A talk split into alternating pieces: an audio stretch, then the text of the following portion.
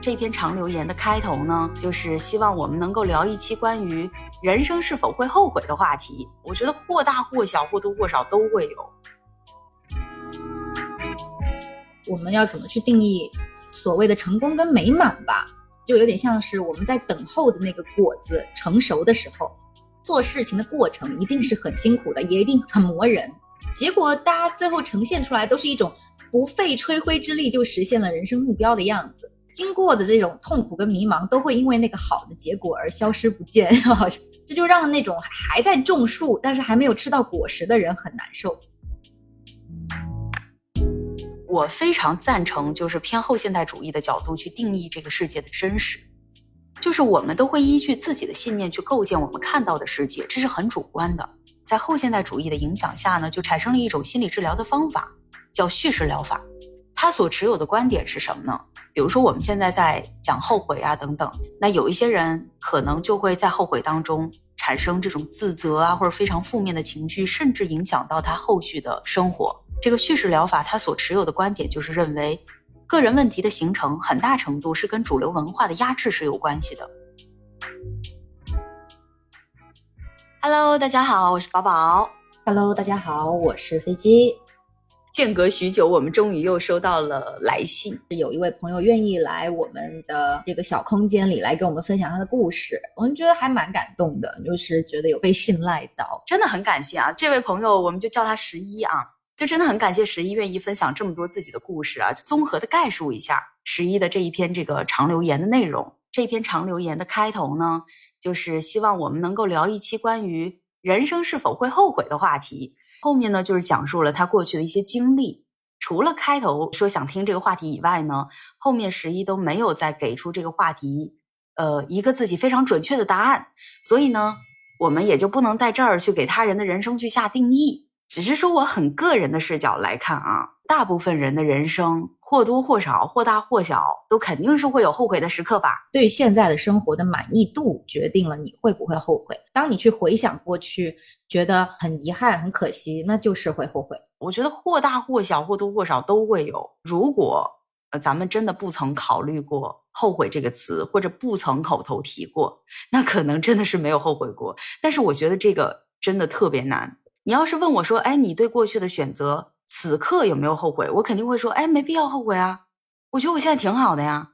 但是实际上，我在无数个对我在无数个时刻后悔。我刚说或大或小是为什么？就小到什么样的后悔呢？小到比如说我刚才我特别想吃 A，特别想吃 A 这个食物，但是因为一些原因，我最终点了 B 这个食物。结果吃到 B 的时候，哎，我觉得好像好像没有好吃，对，没那么好吃，那个没有满足感。这个时候，我可能就会有一瞬间说啊，那我刚到点 A，对你，你说这种是不是？我觉得生活当中有很多这种特别小的，然后大到你讲的就是我们回顾过去的一些重大的选择。想说在那一些小小的分叉路口，假如我选了另外一条，会不会就会不一样？这一种很可惜的一个态度。是的，是的。所以十一给我们分享的内容当中，就是都是关乎自己人生的。重大的选择的吧，那我自己去看后悔这个问题，我就会觉得，其实我现在告诉自己我不后悔，那也不过是我自己的一个自洽的方式罢了。当然，这是我很个人的看法啊，也欢迎大家在评论区就是聊聊自己的看法。然后我概述一下十一分享的经历啊，如果有概述的不恰当的地方，请见谅啊，也欢迎十一再给我反馈。十一的来信当中，就是回溯过去的时候，他很关键的一个点是游戏，打游戏。就十一是这么说的，他在中学时期的时候，他本来学习成绩是很好的，就在班级的排名是非常靠前的。然后后来呢，他喜欢上了玩那个王者荣耀嘛，而且十一是打得很好的那种，所以呢，在这个时候他也有了一个成为职业选手的梦想。但是我们都知道人的精力是有限的啊，也因此他的学习成绩也一落千丈，然后学业这一块呢，后面就是放弃掉了，然后他就比较早的步入社会了。十一的游戏水平，我刚刚讲是很高的，最高的时候是打到了打到了全国第七。飞机，你有玩过王者荣耀吗？我朋友劝我别玩，我就是属于那种没有天赋啊，而且练也没用的那一种。咱俩一样，就是我真是没有错过任何一个游戏。吃鸡不玩的不挺好吗？都不能叫好，我那个玩的就是比那种新手人家第一次玩的要玩的好一点儿，就这个程度的好。因为我也是被队友骂过的，就还是挺菜的。然后我自己也是，呃，玩过王者荣耀啊，玩过英雄联盟啊，就是惨不忍睹，就惨不忍睹到就是手指会打架的水平，你知道吧？就是哎，我要按这个，但是上下左右人分不清。咱俩在聊的这个水平，包括我们周边朋友的水平，你还需要去考虑队友什么的，那都属于菜的。因为我之前有匹配过嘛，就是匹配到真的很强的队友，神，他是属于一个人就是可以带所有的菜鸡的，就是我拼命在这边死死死，然后他那边拼命给我，对他也不骂你，他也不叫我配合，对他说你你就在家里，你别出来得了，你不要给我送头就行了，对你只要。不疯狂的给我送，然后我有时候还挺欠的，我有时候就是不服，我就会 非要出去送，结果最后还是赢了。有些人甚至他就是血只剩一点点了，他都能够连杀好几个人，就是他的手速是快的，他的预判能力也是强的。我自己会觉得打游戏打得很好，真的我是很佩服的，因为我觉得太需要天赋了。对，因为我们没有这个技度是必须高的。你在区打到第一，然后在省赛里面又打到前几，然后再打到这种全国打到前几。前十那都是已经很强的了。我们觉得打的差不多，我们觉得我们好像或者说身边朋友有一些觉得自己打的挺好，打的差不多，那都是属于有输有赢，只是赢的更多而已。像这种能够打到全国前几的，都属于那个大部分时候都在赢，就这区里是没啥敌手的。对，基本上都是属于这种类型的。那这个时候他就会有很多的这种正反馈嘛，有信心。所以我。特别能理解，就是十一自己在叙述的时候，他觉得哦，自己过去有过这个荣耀，给了他很多的那种自信啊等等，我都很能理解，因为我真的太菜了，然后我还特别想打好，我是努力过的，所以我就会觉得哦，太需要天赋了这个东西。所以其实十一他是一个种子选手，就是十五岁的时候，大家也都是青少年、青春期，你一下子有这么一个。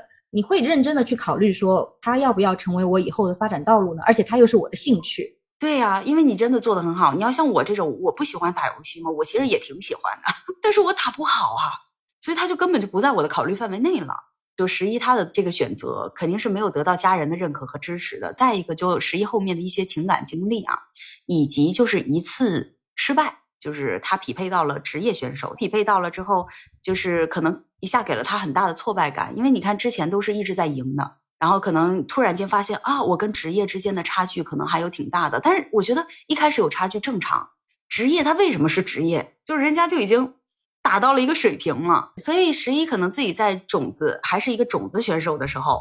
就匹到了一个很正式的职业，可能一下子给了他很大的那种挫败感。而且你想，当时你已经是光环加身，你已经是全国前十、全全国第七这么一个光环在身上，可能职业一来就突然间哇，都就就是泄气了，非常泄气的。对，很多综合的因素，他最终是没有继续自己的这个职业梦想的。除了这个游戏呢，十一还有比较多提到的是一些情感上的一些挫折啊，也影响了十一的一些人生选择。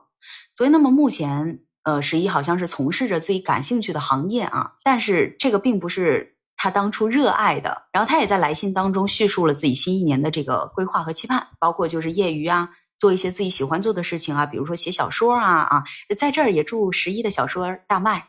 来信其实讲的非常的详细，咱们这儿就是概述一下，然后围绕着十一提出的啊，人生是否会有后悔的时候啊这个话题来一起聊一聊。也能够感受到十一现在是一个相对积极的状态，也能够给自己比较多的这个正面的肯定。可是我其实也是有感受到一点点的这种矛盾感的，就是遗憾。对，肯定是有遗憾的嘛。当然，我们的人生中都有遗憾。就我感受到的这种矛盾的感觉，或许是跟一些社会大环境定义的所谓的正确的选择啊（双引号）。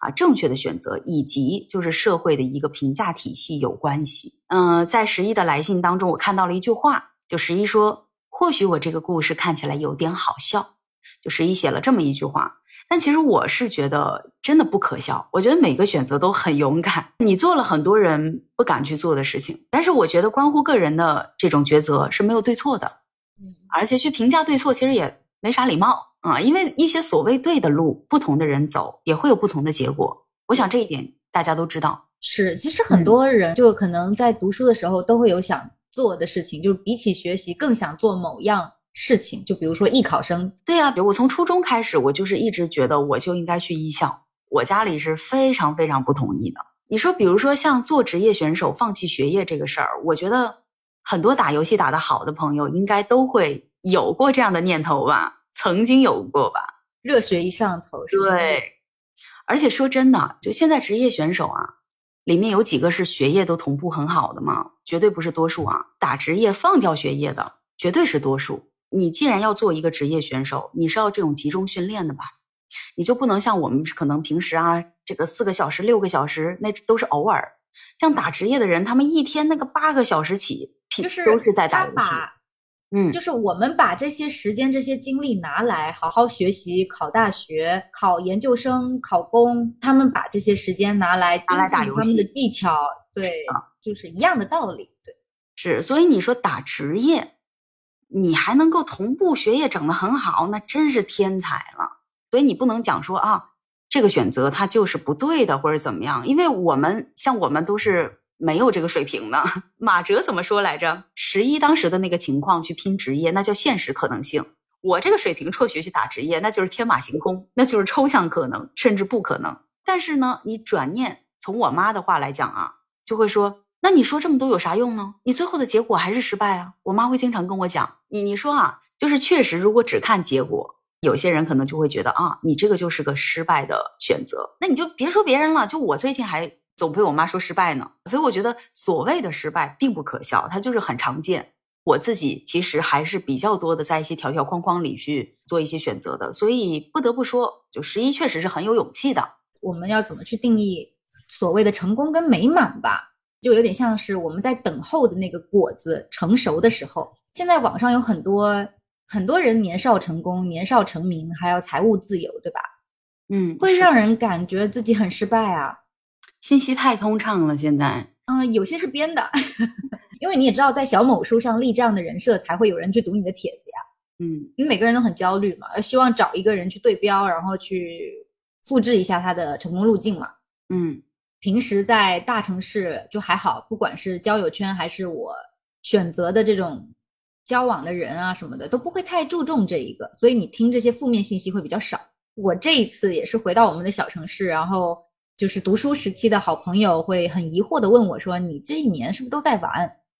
我说：“不是，我大部分时候还是很忙很焦虑的，但是我肯定剖出来的要是岁月静好嘛。”然后他就更疑惑，他说：“你你忙的话，但你没有赚到钱，那你怎么会忙呢？嗯，就是如果他他会觉得说，如果你在忙，那你就应该赚到钱。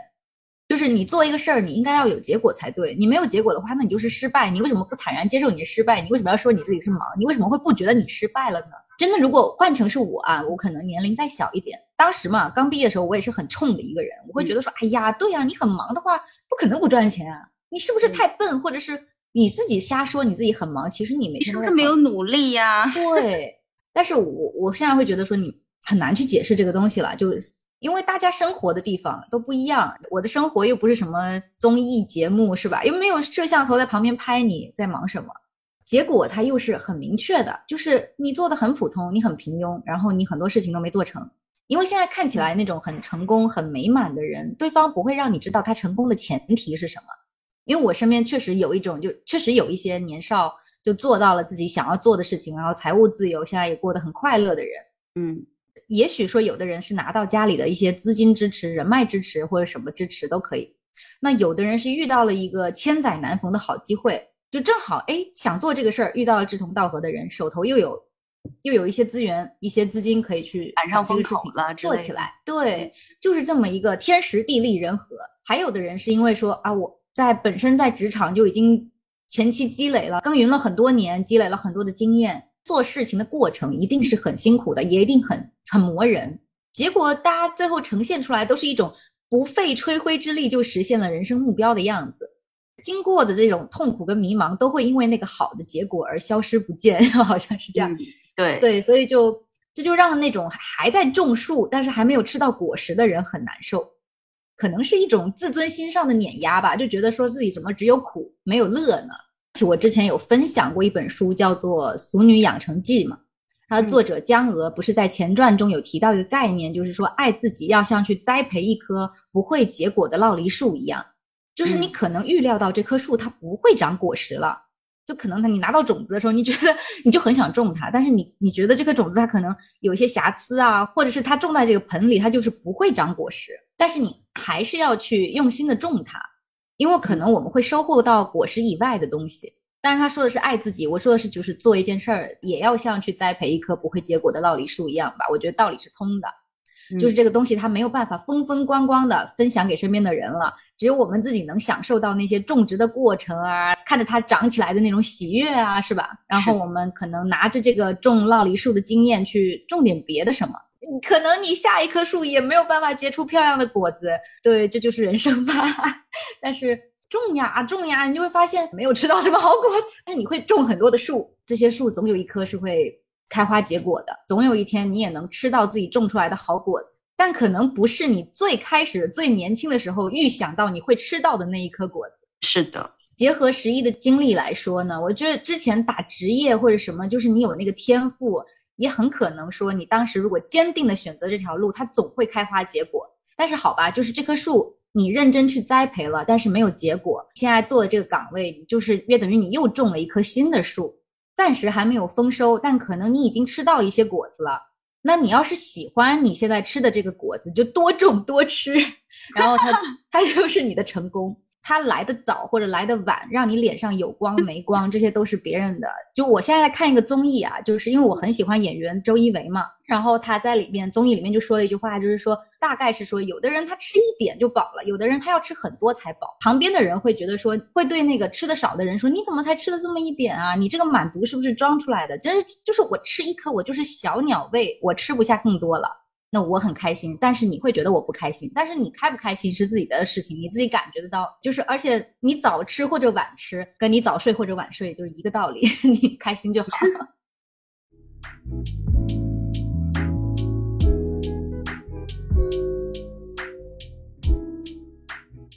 对比飞机来说啊，虽然我也有很多小叛逆啊，就更不用说对比十一了。但是我我自己哈，觉得我仍旧是在社会大框架或者在父母的约束里去进行选择的。我其实没有过特别特别大的叛逆，就甚至一定程度上，我觉得我自己是我自己在青春期或者说现在啊，都是内化了父母的部分价值观呢。比如说，我有时候也是一个很看重结果的人，所以我经常内耗。我在大框架里走吧，就是这种早年啊偏主流的路线。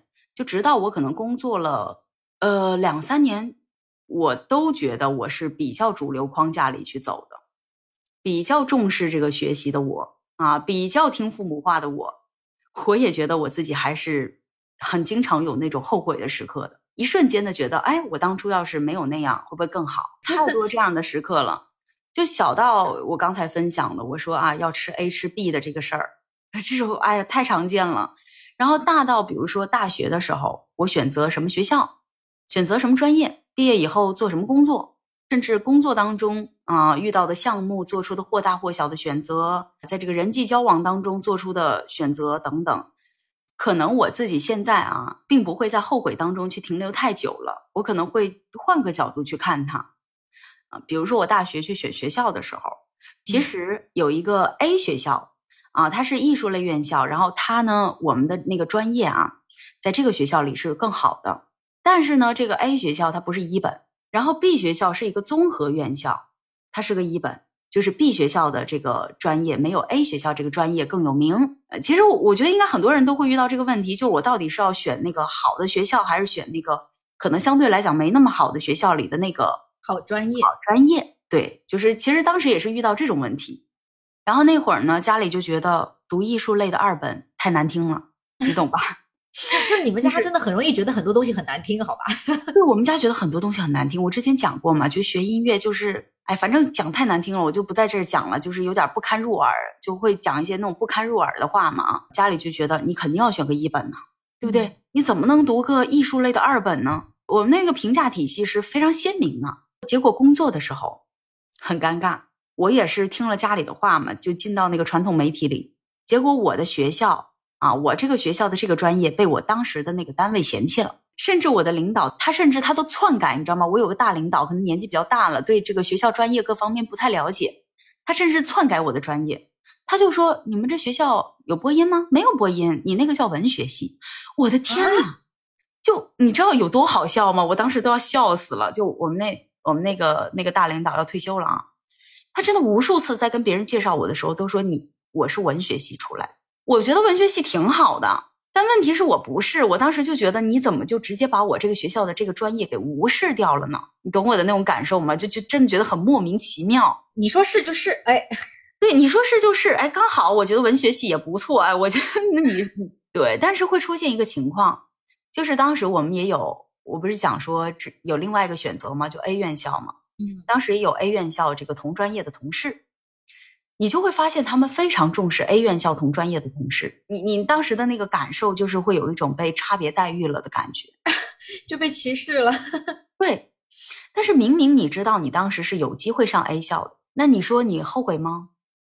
有后悔的瞬间，肯定是有的，而且你心里自尊心上有一丝丝的被碾压了。对你当时，你心里会很不服，就是哎，我当时的那个成绩各方面就是排很前几的，甚至你现在就是有一些我们在讲那个省排名嘛，甚至你现在有的就是 A 校毕业的同事，那省排名就是在你后头的。你你说你心里难不难受？他甚至就觉得哎说。你就不是这个专业毕业的，我的天呐，我选了这个学校，我就变成了另另外一个专业的了。我后来我再去回想这个选择，虽然我现在会讲说啊，因为当时家里觉得一本比较好，但是我会觉得我是默认了这个选择的，我并没有挣扎，我只是朦朦胧胧的有点纠结而已。这还是我自己的选择，对不对？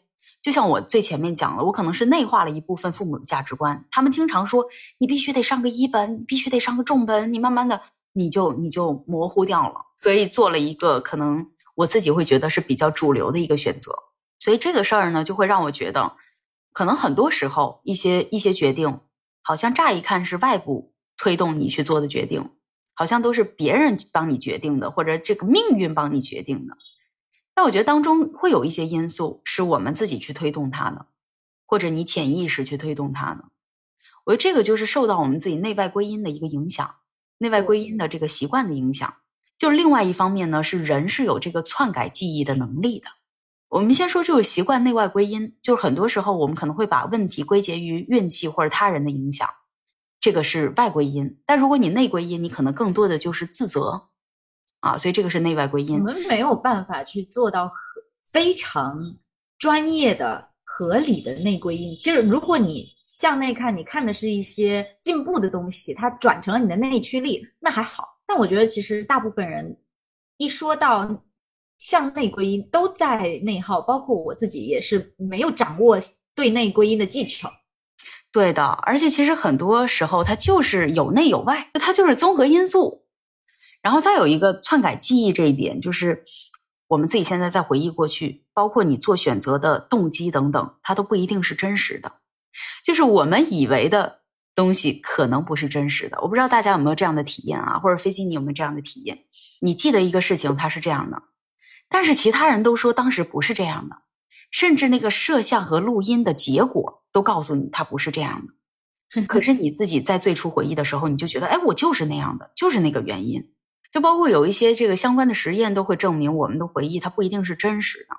所以，我现在可能会倾向于我们做的所有的选择，本质上都是自己的选择，就是它肯定有外因，但是它不可能没有内因。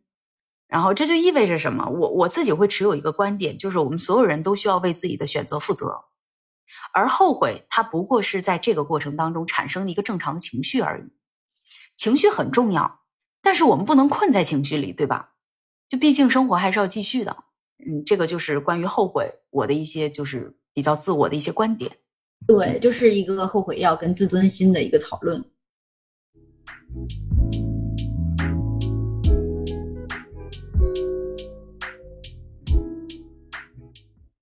很巧的是，我最近不是在读那个陀思妥耶夫斯基的那本书，叫《涅朵奇卡：一个女人的一生》吗。嗯，前面的一个篇章是女主人公用第一人称的视角来叙述她的这个继父的一生的故事。她的继父是一位充满了音乐天赋的天才，是如何在日复一日的自我沉浸和逃避现实中走向毁灭跟死亡的故事。那他是怎么死亡的呢？很感慨吧，就是他一生都认为自己是优于他人的，但是他太过于沉浸于自己是天才这个事儿了，所以就觉得说这个世界上不会出现比他做的更好的一个天才，他不需要练习，他就能强于其他人。所以他对于同时期出现的一些非常呃优秀的乐手、小提琴手都是瞧不起的，总是去挑别人的错处，不看他们的好好在哪里，不看其他人喜欢那些小提琴手的好处。所以他一直觉得自己就是最好的。我只要喝酒，我我天天喝酒，我天天摆烂，我都比你们都厉害。你们就是努力也跟不上我这个天才的脚步。他已经就是生活非常拮据，然后整体看上去非常糟糕的时候，出现了一个就是当时大家都非常喜欢的小提琴手，也确实很有才华，然后也是有天赋，然后再加上努力的那一种小提琴手。他去听了一次那个小提琴手的演出，那一次演奏会上，他挑不出对方任何错，于是他就疯了。然后他就死在了那个夜晚。嗯，继父的姓叫叶菲莫夫，他是一名乐师，在一位热爱音乐的地主的私人乐团里面担任单簧管乐手。那时候他做单簧管乐手，他没有这个天赋，也做不是很好嘛，没有让人觉得说很出众或者印象深刻的地方。这位叶菲莫夫在年轻的时候，他认识了一位小提琴手，小提琴手只是。在他的面前稍微的展示了一下拉小提琴的基础技巧，叶菲莫夫就心领神会，然后自己去暗自学习练习，短时间内就超越了那位他的小提琴手朋友。因此，他在这里面就发现了自己在小提琴方面的音乐天赋，他意识到了自己是天才。嗯，在他意识到自己是天才之后，他做了什么呢？就是他一开始没有向任何人展示他的天才，但是他。跟一位从法国来访的音乐家面前去展示了自己那种无人知晓的小提琴技技巧，并且就无缘无故的去诽谤了一顿之前一直给自己发工资的那个地主啊，就说地主不尊重他的才华，才让他的才华不被人发现。但是地主从来没有这么做过，地主是很生气，没错，而且当时都要是一个罪了，诽谤罪，因为惜才，地主就还是请求叶菲莫夫为自己演奏一曲那他在法国音乐家面前演奏的小提琴曲目。那在叶菲莫夫演奏了他最擅长的一首变奏曲之后，地主就被他的天赋震撼了，就说明他是有点东西的，是吧？嗯。然后地主就充满感动的说：“我有一句忠告要送你上路，只有一样，别喝酒，要学习，一直学下去，不要自高自大。只要你借酒浇愁，愁是浇不完的，就毫无希望了，一切就到魔鬼那儿去了。”嗯。然后呢，就放了诽谤他的叶菲莫夫自由。那在离开之后呢？女主人公的继父就毫不意外的就开始借酒浇愁，就就开始肆意挥霍他的钱财，然后跟一群社会底层人士放荡之徒为伍。然后在花完身上的钱之后，他就只能说四处借债啊。然后后来他不得不工作的时候，他就来到了一个流动剧院的乐队去当那个乐队的小提琴手。那流流动剧院他肯定是看不起的。所以他心中一直就有一个梦想，就是说我要到彼得堡去学习，我要为自己谋一个好位子，充分的将自己塑造成一位艺术家。就是他要靠自己天赋爬上社会金字塔顶层嘛，这是可实现的，因为他确实有天赋。那在剧院谋生的时候，他就是志存高远，但是也自觉高人一等，所以就是总是和雇佣自己的老板就闹掰啊这样的。然后他的生活习惯又很挥霍无度，让他欠了很多的债。就在很多种不得已的情况下，他就像是乞讨一样的来到了彼得堡，他梦想的地方。他遇到了一位跟他完全相反的朋友，朋友的名字我是发不出来了。这个他的朋友是一位德国人，德国人就是很执着嘛，非常系统性的追求自己目标的人。他对自己的力量有完善的认知，并几乎预知到自己将会有何作为。就这位朋友认为自己是没有叶菲莫夫那样的音乐天赋的。所以他就是总是通过去接一些剧院啊、临时乐队啊，像那种散活儿来赚自己的钱，同时也在这些散活里面去一次次的演奏和练习，来提高自己，弥补自己没有天赋这个不足。嗯，那在这位德国朋友和叶菲莫夫日复一日的相处里面，这位朋友看到了。女主继父的这个天才啊，跟天赋，也看到他那个每日沉迷酒精、惶惶度日，对自己未来只有一个幻梦一样的理想，而没有脚踏实地的规划嘛。又因为自己心高气傲啊，然后总是和他人闹矛盾。叶菲莫夫生活的各个方面都很依赖这位德国朋友的经济支持。那在书里面，这个德国朋友就对他观察到的叶菲莫夫的天赋这个词做出了如下的评价，他说。说到底，天赋本身也许一开始就完全没有那么伟大，大多是盲目、毫无理由的自信。最初的自我满足和对自身天才的连续不断的想入非非，连续不断的幻梦。我觉得他其实说这句话不是在贬低天赋这个东西，因为人有天赋，它是一个事实啊，它是客观事实。而是他看到了天赋这么好的一个东西，在一个普通人的身上产生的副作用如此的大，甚至超过了天赋它本身能带来的好的意义。他就发现说，叶菲莫夫对艺术技巧演奏上知之甚少，就是可能他只会演奏那个变奏曲，他甚至其他都不知道了。但是对于音乐艺术上，他那个与生俱来的那种理解，还有说出来的话。总能给他们这些勤恳练习的乐师很多灵感。通过勤奋的练习和在普通的演奏会上的赞赏，这位德国朋友的音乐造诣、演奏水平跟社会地位就不断的提升了。他就算是一步一步一步的走上去了。然而叶菲莫夫一直都不肯练习，不去看自己需要改进的地方，就觉得自己没有需要改进的地方，然后认为自己的天赋让他在这群需要靠汗水跟努力的人中自然而然的脱颖而出。叶菲莫夫会用很犀利、很刻薄的语言去点评同行的演奏，找到对方的错处就会把对方贬得一无是处，也不肯自己去参加小型的演奏，不肯去秀一下，就是只是说别人不好，但自己不秀一下。然后平日里也不会把琴拿出来练习，这个琴是一直放在那儿不动的。他在当地就变成了一个。穷困潦倒的笑话，但他还是非常执拗的认为，就是是因为我很穷，是因为我有妻子跟孩子，然后拖累我没有办法专心的去学，就是去精进我的音乐，没有办法让我专心的去谋生，都是因为别人的错，所以他一直都在社会的一些底层人中去找存在感，像那些社会底层人看到他，肯定会还是记得他是一个有天赋的人，还是会去呃很崇拜他嘛。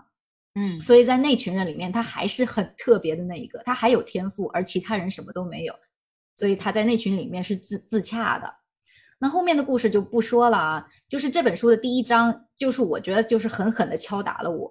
就像刚才我说的，我觉得自己在学语言上是有天赋的，但我发现这个天赋，它是它只是一个敲门砖。就像在十一的故事里面，他也说了。对于天赋的理解，其实我们是很相同的，就是觉得说，哎呀，这个东西我们享受过一阵子红利，但到后面会发现，它其实让你闪耀过一阵子，但是你要维持自己的身上那个发光的那个光源的话，你要不断的去练习，不断的去强化，那这个时候天赋可能就帮不上忙，该努力上场了，但我们又因为太高傲了而没有选择继续努力。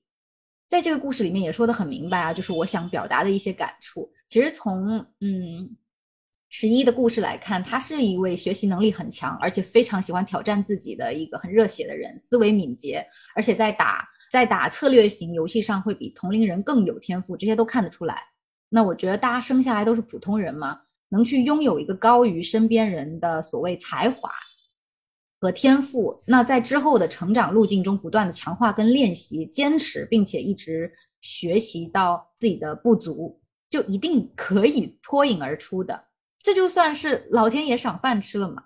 我可能觉得成功它没有什么公式吧，但应该有个共识吧，就是天赋加机遇加努力嘛。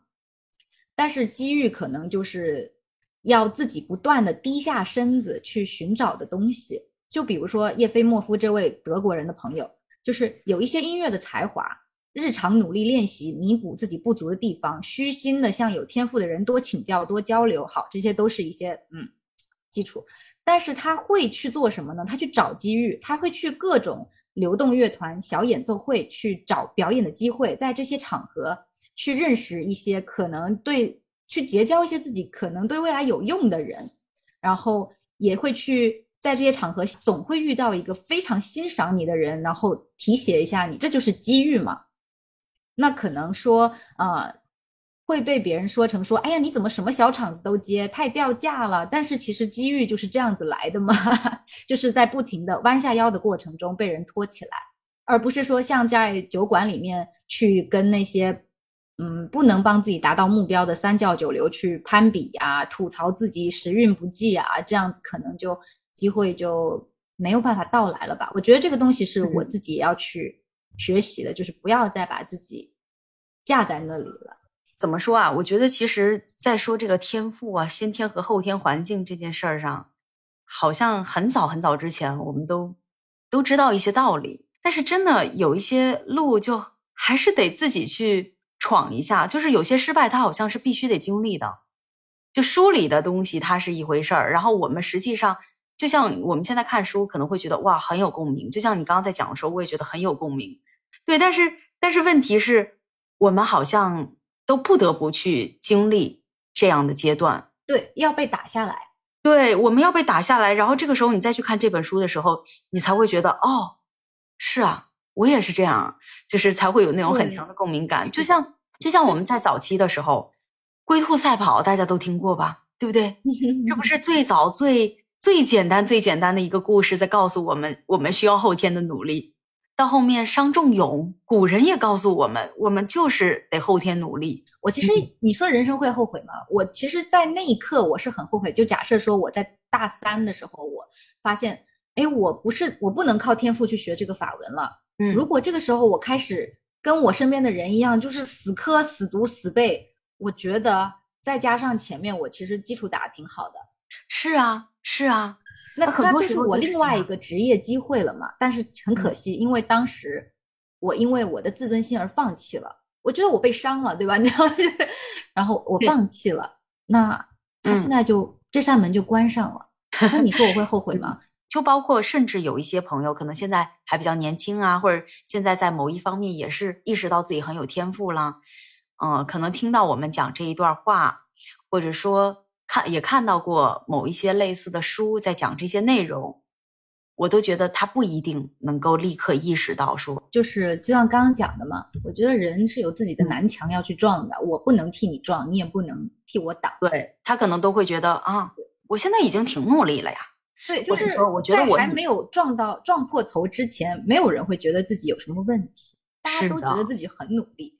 是的，我们听的、看的，关于别人的这种替代性的经验，他似乎都 当下听了会觉得，嗯，哎，有道理，对，但是会觉得跟自己没有什么关系。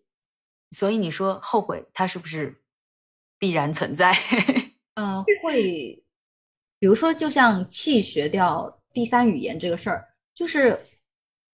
我可以去责怪说，当时是因为我转了学，然后那个学校教的东西跟我的整体的那个进度、学习进度有点不符合，就两个学校的法文，它的那个教材什么都不一样嘛。我可以这么怪啊，但是其实如果我学得好，它教材只不过是辅助我去学习的一个工具，它它是什么决定性的理由吗？不是，正真正让我放弃的是我自己。是的，所以就是因为知道这个事情，我要为这个事情负责。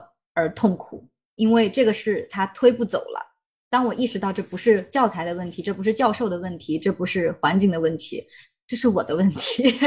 对，所以，我们当我们出现痛苦的时候，它确实是侧面也反映了你已经意识到了，你要为自己的人生负责。是对，就上面我讲的这本书啊，包括我们的总结啊，就是说解释了说为什么我会觉得过早的发现自己有天赋会是一个陷阱。就是我们知道天赋，它是上天给我们的一碗饭，嗯，它让我们看到了自己日后优于他人的可能性，也许更大。但是天赋后面有很多事情要做，就比如说天赋它是一个挂在天上的东西，但是我们底下铺的，比如说基础的一些生活物质需求、基础的教育和学习，是吧？就是一些全方位提升我们的东西。还有，我们要去找符合自己的需求的朋友交往交流，找自己的机遇，根据自己的天赋去看一下，说天赋还有哪些需要打磨和精进的地方，要怎么去请教他人、虚心学习这些东西。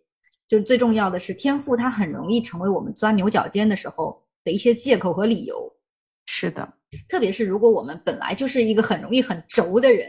非常叛逆、非常轴的时候，就会觉得会因为说自己有想要做的事情被阻止了之后，抱那种破罐子破摔的心态，就是你不同意，然后我跟你争了个很长一段时间之后，我发现你还是不同意，那这个时候我可能有一点泄气，就是说，那好，那我一辈子都不做这个事儿了，你就你就看着我成为一个平庸的人吧。嗯，是的，跟父母也好，跟身边的一些环境，其实最终吃到这个苦果的只有自己。是的。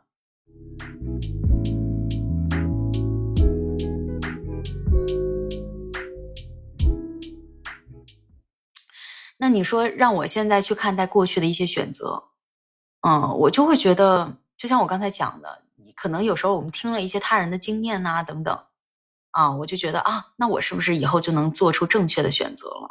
可是我始终觉得没有所谓的正确的选择。你选择了一条路，你就必然意味着你放弃另外一条路，另一种可能性。所以从这个角度来看，我们确实是一直在失去一些人生的可能性，这是不可避免的。就像我们现在选的这条路，你没有走过这条路，你也不知道，哎，这条路走到底它是这个样子。我们没有走过那条路，也不知道，哎，那个结果会不会比现在更好啊？我们认为那个结果会比现在更好，也许就只是自己的认为罢了。对，因为其实可能两条路都很难走，但因为另外一条路你没有走进去，它有雾盖着，你不知道它后面可能要爬山，还是要下坡，还是怎么着的。对，还是要游过。游过游过大海，对对，嗯，那是所以，甚至他人的现状，就有时候我们可能会去对比他人的现状，对，然后说，哎，我感觉他跟我当初跟我差不多聪明啊，然后他当初怎么怎么地了，他怎么现在就，嗯，做得很好？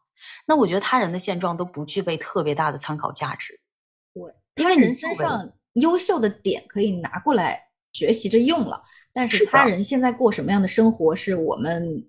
就是他所经历的这一切，让他过上了今天的生活，那是他的生活。对，就是他的那个现状，也不会是你选择了那条路以后的一个最终结果，不具备这种必然性。作为有差异性的我们啊，就这么一个个非常独特的个体啊，你就算在最初很相近，你走同样一条路，那结果也会不一样。所以你说会不会后悔这个事儿？我个人会觉得，这在于我们在回溯过去的时候。你怎么去讲述自己的故事？对你希望给这个听你的故事的人留一个什么样的印象呢？你希望他多给你一些支持，你可能会把自己往惨一点说；你希望他多给你一些崇拜，你可能把自己往厉害一点说。所以，我们把这个对象转成我们自己，就是我们怎么跟自己去讲述自己的故事。对，因为我们都会回忆嘛，就像你刚刚讲的，我们跟别人讲我们的故事，我们会说是：哎，我希望。得到你什么样的反馈？那我们跟自己讲也是一样。我希望得到自己什么样的反馈？就是我们都会回忆，都会或多或少的不自觉的去评价一些选择、一些结果、一些人事物等等。我们都有自己的一套价值体系。有的人呢，他的这个体系跟社会主流是一致的；有的人是不那么一致的。我非常赞成，就是偏后现代主义的角度去定义这个世界的真实。就是我们都会依据自己的信念去构建我们看到的世界，这是很主观的。对，在后现代主义的影响下呢，就产生了一种心理治疗的方法，叫叙事疗法。他所持有的观点是什么呢？就是比如说我们现在在讲后悔啊等等，那有一些人可能就会在后悔当中产生这种自责啊，或者非常负面的情绪，甚至影响到他后续的生活。这个叙事疗法他所持有的观点就是认为。个人问题的形成，很大程度是跟主流文化的压制是有关系的。社会文化可能会通过引导这个社会评价体系来塑造社会成员的行为，它告诉我们什么样的人是成功的，什么样的生活是幸福的。当我们完全将主流的文化价值观作为评判自己行为的唯一的标准的时候，我们就更容易形成消极的自我认同。就刚才说讲我们自己的人生故事的时候，嗯，我们的对象是我们自己。好，这个时候，如果你对自己的过去的评价都是非常负面的，那你就得不到自己的支持，对你，你就会认为自己是不好的，认为自己是有问题的。可是实际上是什么？实际上是生活当中任何事情，它都有它多元的意义在那儿。就如果我们不想困在过去，我们想要能够有一个更积极的未来，就比如说在十一给我们的留言的最后，我是能够感觉到他。呃，很积极的一个状态的。同样的，就我们不想困在过去，我们想对未来有更多的期待的时候，我们就需要更多积极的自我认同。这个流派的观点呢，就给到我这样的一个启发啊，说我们确实有这个重新叙述自己故事的能力，用自己的方式去跟自己讲。所以，不管是十一的来信呢，还是我自己对我自己现在生活的评价啊，我觉得我都在里面看到了很多我们。对自己过去非常积极的一种叙事的角度，我觉得这个真的很好。我觉得这个是非常值得保持下去的。至于后悔，就是我们在说后悔，那确实有时候它不是什么坏事儿啊。也像我们刚才讲的，我们必须去撞一些南墙。我们会在每一次的后悔当中去成长，就没有这一次次的经历，他就没有现在的我。其实嗯再加上说伤仲永啊，七七八八的事，嗯可以这么想，就是你本来是一个有天赋的人，但是当你拿掉了你的天赋之后，恭喜你，你现在还是一个普通人呢。你现在不是一个很差的人，你是一个普通人呢，对，而且你现在很能够自我接纳了，大家一样啦。我真的会信。就是你没有掉下去，你只是嗯嗯回到了一些该回去的地方。对，我在想的是什么？就是说，当我们沉浸在后悔和痛苦当中，其实也侧面反映了什么？就反映了我们对自己的不满，才会那么的后悔和痛苦。像我，像飞机，我们都是呃十一啊等等，我相信我们都是经历过这个阶段的。对，所以，如果此刻的我们，或者说听到这期播客的各位，都处于这个对当下的自我的不满当中，我觉得比起自责，他更需要的是自我关怀，因为只有让自己舒服一点儿，你才会能量充沛，你才能更好的生活下去，对不对？但是这嗯不是大家所说的躺平，我觉得不是，就是是自我关怀呢，可以说混淆这两个概念，觉得说，哎呀，你要是拼不过你就躺吧。我们没有去教大家这样啊。就像我们之前在说那个职业倦怠那一期的时候提到说，不要老是觉得自己很矫情。我们在躺的时候，也不要老是觉得自己在躺，不是没有，我们就是放慢了脚步，不是说不走了，对自己好一点，不是说过度宽容自己，对吧？这个词大家说一些词的时候，不要太二极管了。对，而且主要是我们会发现一个事儿，就是当你不停的在自责，或者当你不停的在承受他人的指责的时候，问题反而更无法解决，因为你在自我关怀当中，你才能够就像这个车没油了，你得给自己先加油，你才能够开车。对你不能说嗯车没油了就在路边停住了，你说这车是真破哎，你怎么没油了呢？你怎么没油了呢？你得先给没加油，好吧？所以加油，对，所以加油，好吧？加油，加油，加油！好，那这就是我们这一次想要聊的所有的内容啦。我是宝宝我是飞机，啊，如果你也有想要跟我们一起聊的话题，欢迎给我们私信留言。我们都是有问题的人，但是我们都要爱自己哦。拜拜。